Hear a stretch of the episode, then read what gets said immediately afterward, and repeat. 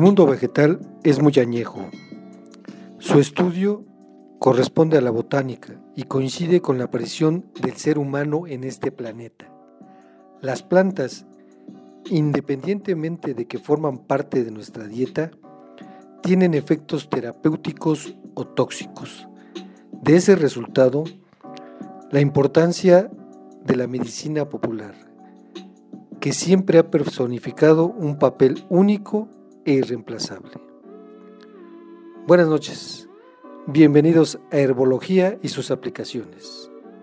Soy Mario Mendoza y en este cuarto capítulo desarrollaremos una breve historia de la herbología y en esta ocasión tocará la planta enebro que comentaremos sus propiedades, efectos terapéuticos y características, así como ofrecer una mezcla herbolaria para aliviar la arteriosclerosis.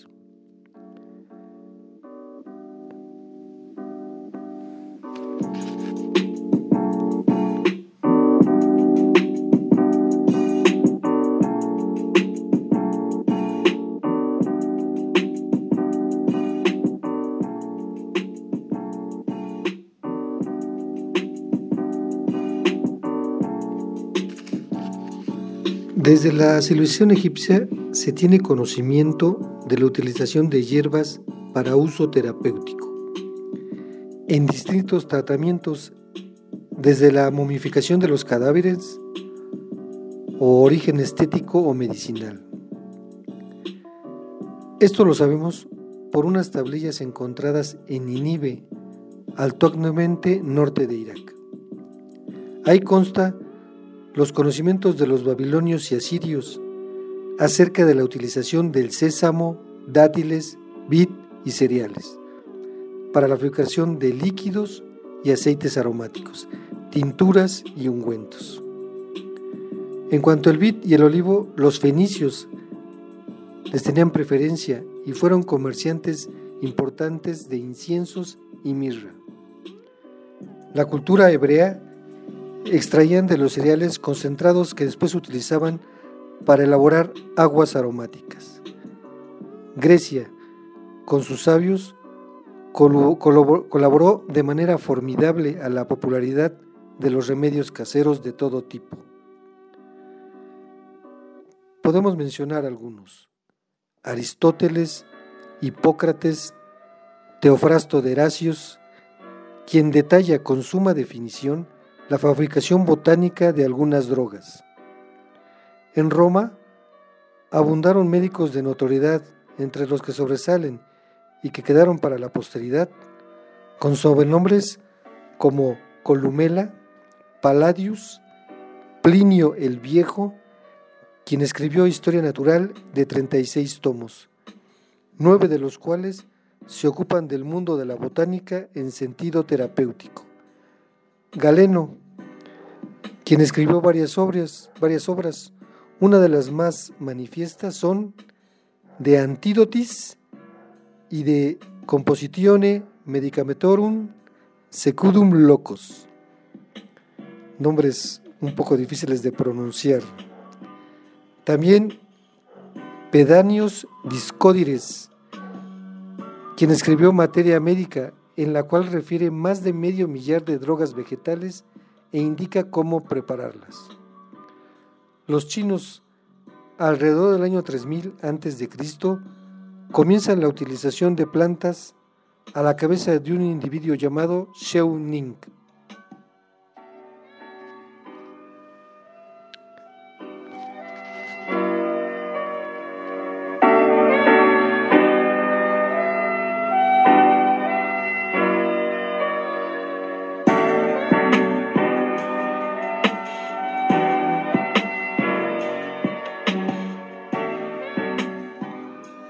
Destacan numerosos escritos de un emperador de nombre Cho Chin Kei, en la que refiere las virtudes del ginseng, al que consideraba, consideraba una especie de panacea, así como de otras plantas, ruibardo, el acónito, alcanfor y naranjo. Algunos textos sagrados que han llegado a nuestros días, como el Bhagavata y el Karaka, que son de origen hindú, los cuales registran en sus hojas algunas misteriosas pócimas que sus anónimos autores dejaron constancia como consecuencia de sus profundos conocimientos. En ellos se menciona esencias, vomitivos, extractos dulces y un largo recetario para combatir los males de ese periodo. Los árabes fueron los que separaron las líneas académicas de la medicina y la farmacia dentro de su cultura islámica.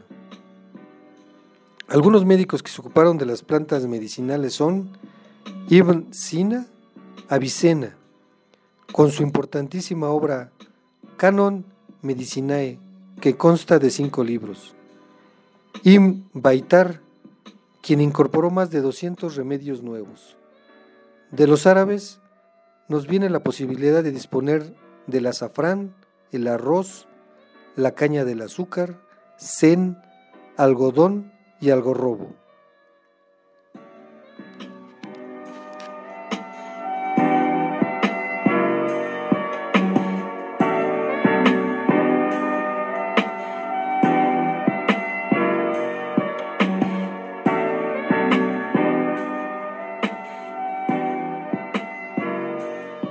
El primer herbario ilustrado aparece impreso en 1484, una copia del herbario de Apuleyo, escrito en el siglo IV, y que tenía como base gran parte del Discódides. Discódides. A partir de ese momento se imprimieron un gran número de herbarios. A lo largo de todos los siglos, hasta nuestros días, hallamos reseñas escritas o grabados que reflejan la importancia del cultivo de las plantas y sus diversos manejos. Desde las épocas en que su cultivo era propio de los monasterios hasta el momento en que todos los agricultores las cultivaban. Su utilización era para la preparación de infusiones, como elaboración de medicinas, ungüentos o para la cocina. Actualmente son muchos los avances que continuamente se hacen en la síntesis de los nuevos fármacos para combatir las dolencias de las personas. Ante la morfina, las quinas, la cafeína y una infinidad de otros productos de síntesis, debemos buscar la integración que gracias a su ventajosa situación nos pueden ofrecer las especies vegetales que se encuentran en el hábitat natural. Y es importante mencionar evitar, cualquier posible o probable conflicto entre productos químicos sintéticos y la fitoterapia, que es los tratamientos con remedios de origen vegetal. Pues ambos pueden y deben encontrar un justo equilibrio en la consecución de su misión, que las de ambas es curar.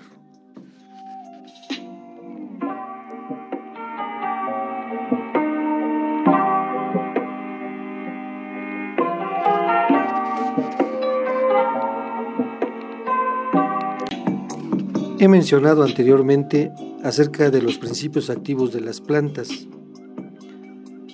Ahora vamos a ver qué es un principio activo. Un principio activo de una planta es el constituyente de la misma que le confiere sus propiedades medicinales. Existen dos tipos de sustancias o principios activos en las plantas medicinales. Productos del metabolismo primario o metabolitos primarios, que son un grupo de sustancias siempre presentes en los vegetales que intervienen en procesos vitales de los mismos. Se forman en todas las plantas gracias a la fotosíntesis. Entre ellos se encuentra la clorofila, los azúcares, etc. Y los productos del metabolismo secundario o metabolismos, metabolitos secundarios. Son sustancias de estructuras variadas que no están presentes en todos los vegetales, por lo que no intervienen en los procesos vitales de las mismas. Derivan de los metabolitos primarios, es decir, de los productos resultantes de la fotosíntesis. Estos productos, que aparentemente no son esenciales para la planta, forman la gran mayoría de los principios activos con utilidad fitoterapéutica.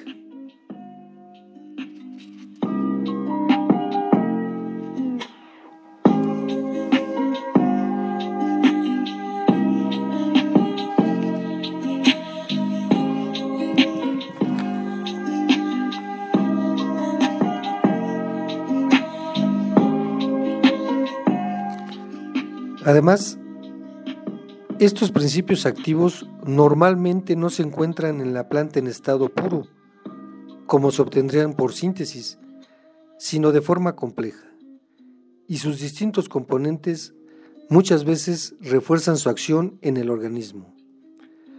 Por este motivo, se dice que las sustancias naturales son más asimilables por el organismo y están más equilibradas fisiológicamente vamos a mencionar algunos de los principios activos en las plantas medicinales.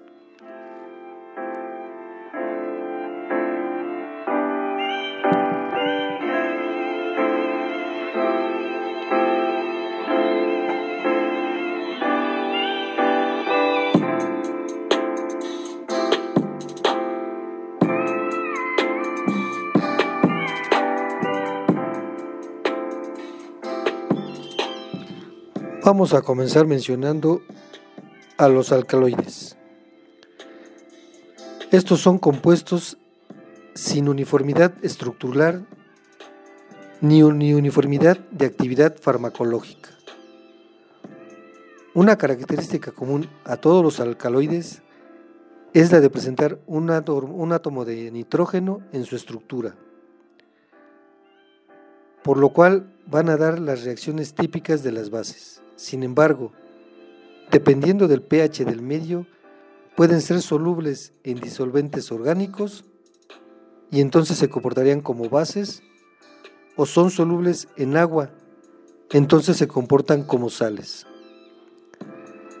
Hay que decir que no todos los compuestos que presentan nitrógenos en su estructura son alcaloides. Un ejemplo son los aminoácidos o los péptidos. Los alcaloides poseen una acción farmacológica potente. La mayoría son tóxicos. Su distribución en la naturaleza es restringida. Pero los podemos encontrar en las siguientes familias botánicas. En los opiáceos, fumariáceas, anonáceas, curares y aponináceas. Los alcaloides tienden a concentrarse más en partes externas del vegetal. No se conoce bien su papel en las plantas, si es defensivo o si son sustancias de desecho. En los vegetales los encontramos en forma de sal, como tártratos o como taninos. Ejercen distintas acciones en el organismo, principalmente sobre el sistema nervioso central y el sistema nervioso autónomo.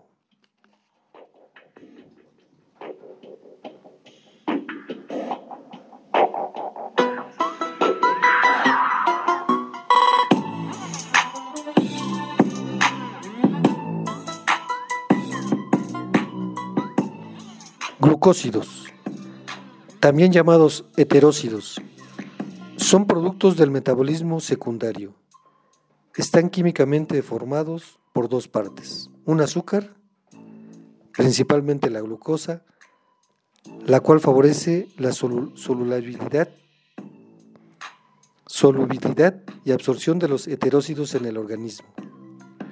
Una genina o aglucona de naturaleza química variable. Es la responsable de la actividad terapéutica. Según la composición química de esta genina, los glucósidos reciben distintos nombres. Heterócidos flavónicos, heterócidos cumarínicos, heterócidos cardiotónicos, etc. Los más importantes y conocidos son los glucósidos o heterócidos de la digital, digitalis purpurea, que tienen acción cardiotónica.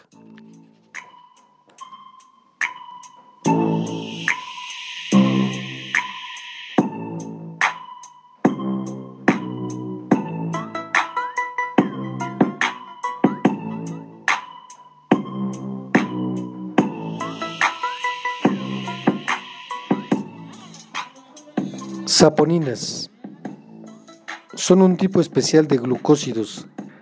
Presentan una parte azucarada y una no azucarada. La genina, que puede presentar una estructura triterpénica o esteroide. Poseen capacidad de formar espumas. Son un tensoactivo o emulgente. Es decir, se interponen entre el agua y las grasas favoreciendo el que ambas puedan mezclarse de forma estable. Se caracterizan por su capacidad hemolítica. Modifican la permeabilidad de las membranas celulares y producen lisis de los glóbulos rojos. Por eso, algunas plantas que contienen este principio activo son tóxicas.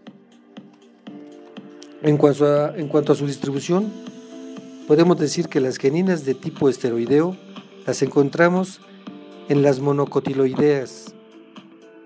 En cambio, las geninas de tipo triterpénico se encuentran en las dicotiledoineas.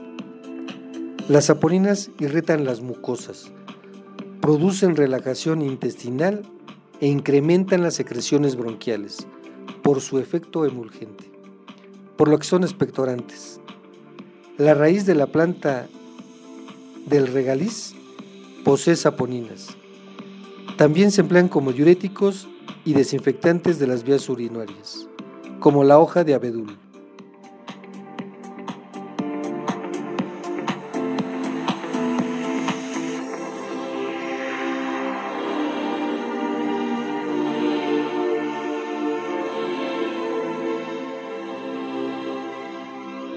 Los taninos son de composición química variable y de elevado peso molecular. Son solubles en agua, a la que comunican un carácter ácido. Son capaces de precipitar con sales de metales pesados. También tienen la capacidad de precipitar las proteínas formando compuestos imputrescibles. En ello se basa el curtido de pieles y por ello se dice que tienen propiedades astringentes. En cuanto a su localización, no existe predilección en sus órganos. Se encuentran en raíces, en hojas y en la corteza.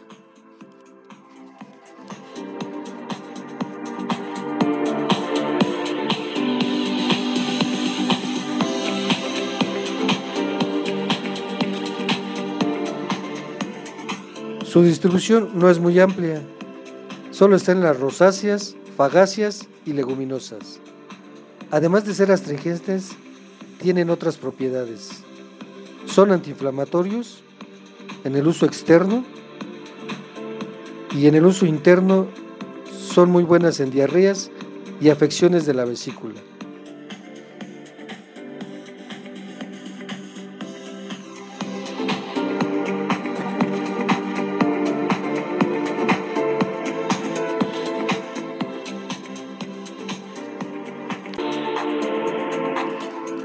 Pues estos serían algunos de los principios activos. En el siguiente capítulo seguiremos hablando de otros principios activos y de otras cosas sobre la herbología. Ahora vamos a hablar de la planta enebro, sus características. El enebro común es una especie de planta leñosa de la familia Cupresacea. Tiene una amplia distribución, se extiende desde las frías regiones del hemisferio norte hasta las zonas montañosas, a 30 grados de latitud en Norteamérica, Europa y Asia. Es un arbusto de 1 o 2 metros de altura. sus hojas con forma de aguja grande. Por sus propiedades, la medicina tradicional las utiliza en enfermedades como la disminución en la cantidad de azúcares, fortalece el sistema nervioso, es un antirreumático para las afecciones renales, también la gota y la arteriosclerosis. Sus principales componentes químicos o principios activos son flavonoides, glucósidos, taninos, aceites volátiles como el mirceno, el cineol y otros. Contiene vitamina C, es muy rico en minerales, vitaminas y enzimas. Ahora hablemos de la enfermedad, la cual vamos a dar la mezcla herbolaria. Es la arteriosclerosis. ¿Y qué es la arteriosclerosis? Es un cambio arterial degenerativo. Consiste en un engrosamiento de la pared de la arteria, por lo general debido a la existencia de ateromas, que son placas de grasa que obturan la luz arterial, impidiendo que llegue todo el flujo sanguíneo óptimo puede afectar principalmente al cerebro o bien formar parte de un proceso generalizado sistémico. Se da en los pequeños vasos arteriales y es el resultado una disminución progresiva de la función cerebral. Puede haber o no hipertensión asociada. En otras zonas disminuye el riesgo correspondiente provocando fallo de la función, dolor e incluso en fases avanzadas, muerte celular si no llega sangre. En el corazón produce angina de pecho o infarto agudo de miocardio.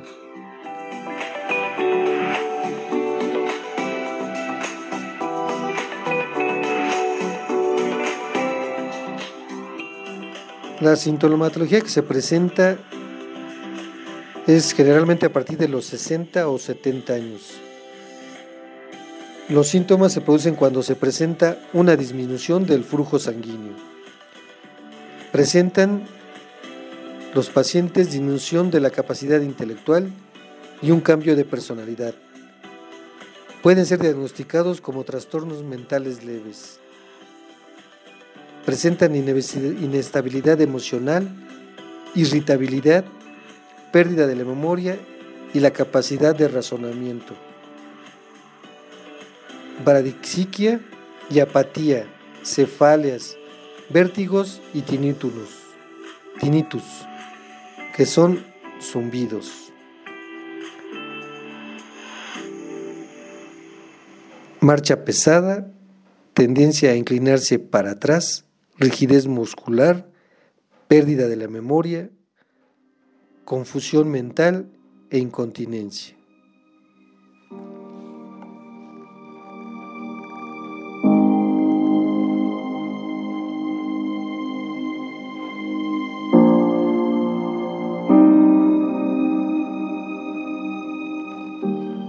Las causas pudieran ser la edad junto con otros factores concominantes.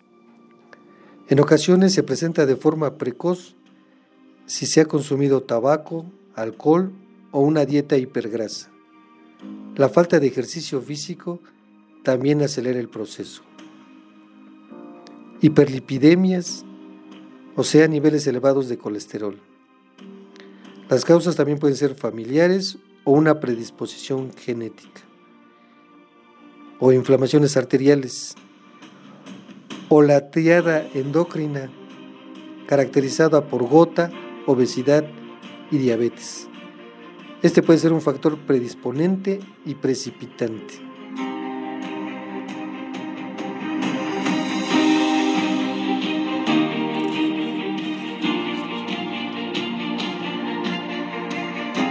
Pero ahora daremos una mezcla herbolaria muy eficaz y eficiente que le ayudará mucho junto con una dieta baja en grasas. Y como primera planta sería el número, la número uno, muérdago, la número dos, hierba del sapo, la tres, cuachalalate y la cuatro, enebro.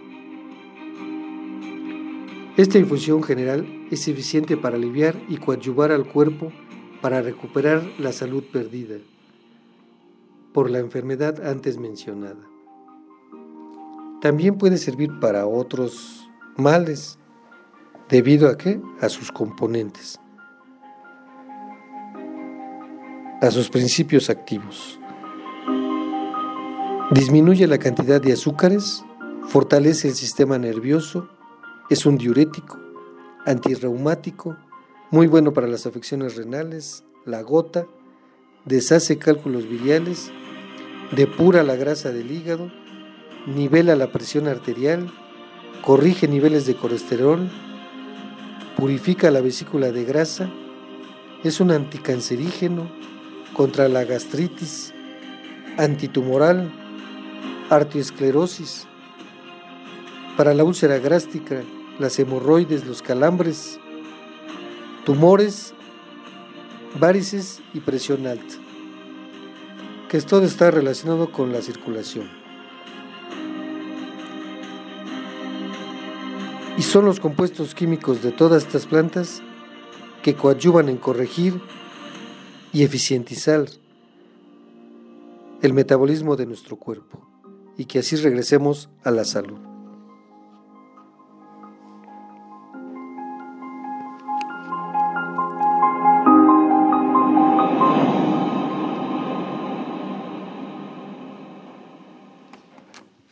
Pues solo queda mencionar los distintos procedimientos para hacer la mezcla, ya sea en extracto, en infusión o en suplementos alimenticios. La diferencia es que es más cómodo en, en cápsulas que estar preparando la infusión, pero los efectos serán los mismos. A continuación detallo cualquiera de estos tres procedimientos.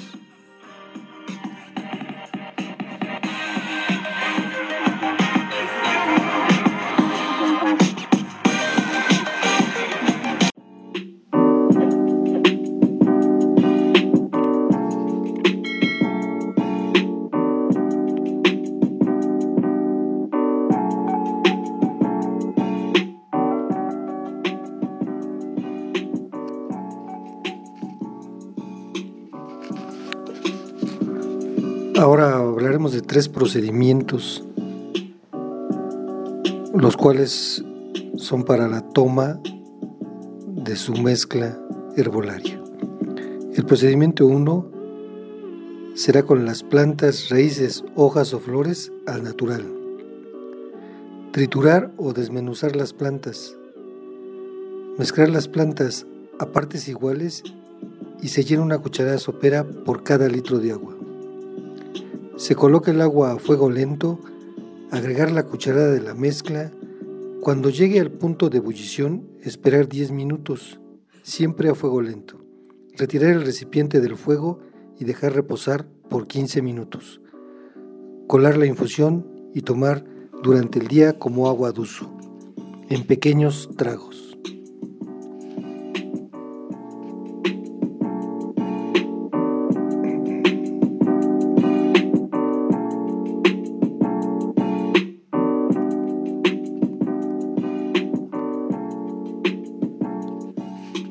Procedimiento 2 será en extracto fluido. Las cuatro plantas serán en extracto fluido, ya sea en base de agua o alcohol. Y en medio, en medio vaso de agua agregar 10 gotas de cada una. Tomar cuatro veces al día.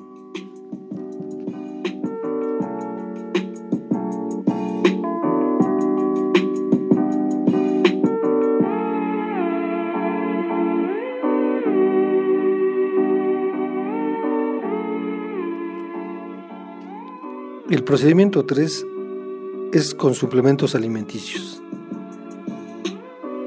Las cuatro plantas serán suplementos, puede ser cápsulas, tabletas o grajeas.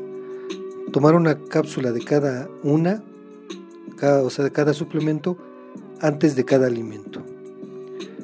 Cualquiera de los tres procedimientos serán por ocho semanas.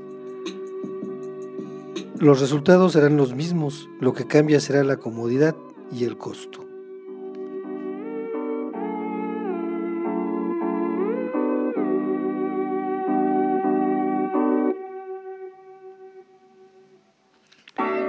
Recuerde que si usted está con un tratamiento médico alópata, en un principio deberá seguirlo. Conforme avance el tratamiento naturista, sentirá los resultados esperados y será notorio para usted cómo regresa la salud, día con día.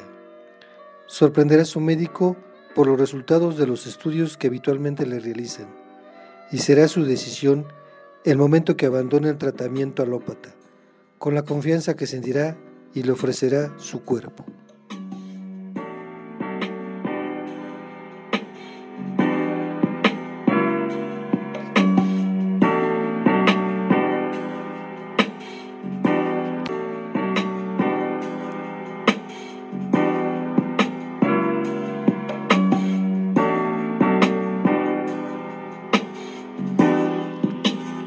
Pues ya solo queda despedirme de ustedes, deseándoles una muy buena semana. Y nos escuchamos en el próximo capítulo. Gracias por prestarme sus oídos. Hasta la próxima.